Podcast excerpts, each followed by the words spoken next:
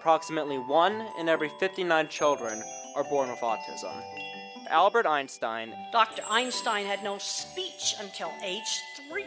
Steve Jobs. He was a loner. He brought snakes to school. Leonardo da Vinci. This man was far advanced on the autism spectrum. I'm not naughty. I'm autistic. And I just get too much information. You're listening to Takiwatānga, Love Not Cure, Exploring Autism One Strength at a Time.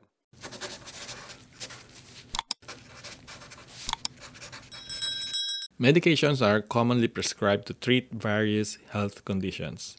However, for people with autism, the use of medication may require special considerations.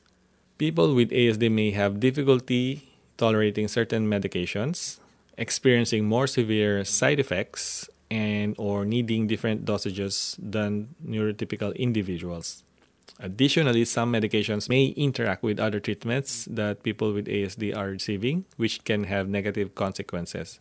Side effects may be more severe with people or in people with autism, and some medications may cause side effects that can exacerbate autism symptoms or lead to behavioral problems. For example, some people may experience increased irritability or agitation when taking certain medications. Additionally, some medications may affect sleep patterns or appetite, which can have negative effects on overall health. Healthcare providers should carefully consider the potential side effects of medications and work with individuals with autism and their caregivers to manage the side effects that arise.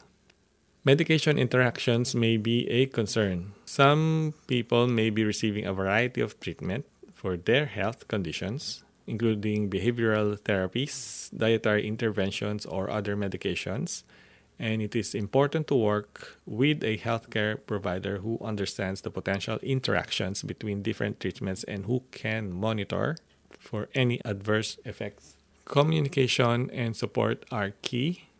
People with autism may have difficulty communicating their symptoms or reporting side effects. It is important for healthcare providers to work closely with individuals with ASD and their caregivers to monitor for any changes in symptoms or behavior that may be related to medication use.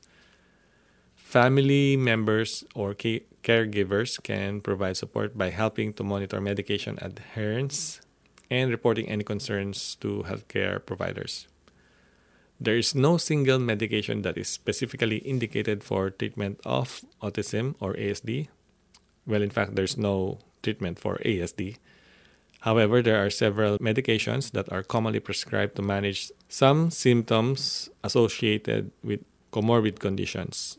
For example, some people with ASD also have ADHD, which requires some medications on the ADHD side of things rather than the ASD. That makes sense.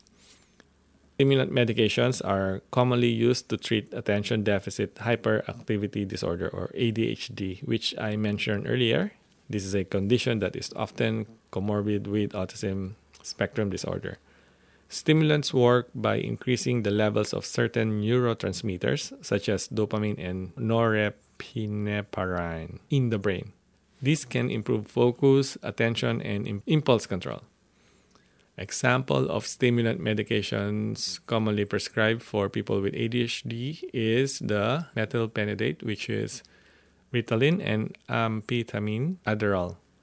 These medications are typically taken orally, once or twice a day, and the dosage is typically adjusted based on the individual's response to treatment and any side effects experienced. Again, please seek experts' advice for these medicines or medications. Stimulant medications can be effective in improving symptoms of ADHD in some individuals with ASD. For example, published in the Journal of Child Neurology found that methylphenidate was effective in improving attention, hyperactivity, and impulsivity in children with both ASD and ADHD. However, the use of stimulant medications in people with ASD can also carry risks.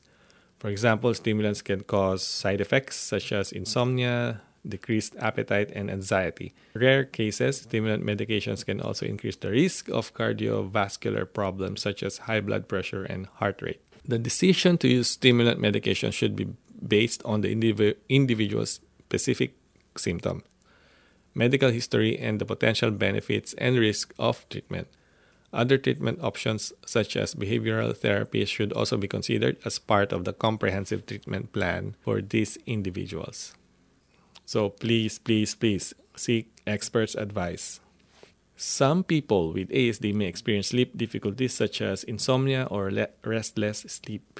Sleep disturbances are common problems in individuals with ASD and can have significant impact on their overall health and well-being. Sleep aids are medications that are commonly used to treat sleep problems. There are several types of sleep aids that may be prescribed for people, including melatonin. Melatonin is a natural occurring hormone that helps regulate the sleep-wake cycle and is commonly used to treat sleep disturbances in individuals. Melatonin supplements are available over the counter and are typically taken orally in the evening about 30 minutes before bedtime. The use of sleep aids for people on the autism spectrum should always be carefully considered and closely monitored by professionals and experts. Till next time, every Tangata Phi Takiwatānga is different. If you fail with one strategy, don't stop. Keep moving forward.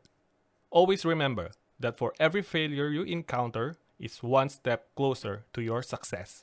Thanks for tuning in. Until next time, Memuto te whakawa haere. Let's stop judging others. Me mahi tahi tato. Let's all work together. Kia maya, kia kaha, be brave and be strong.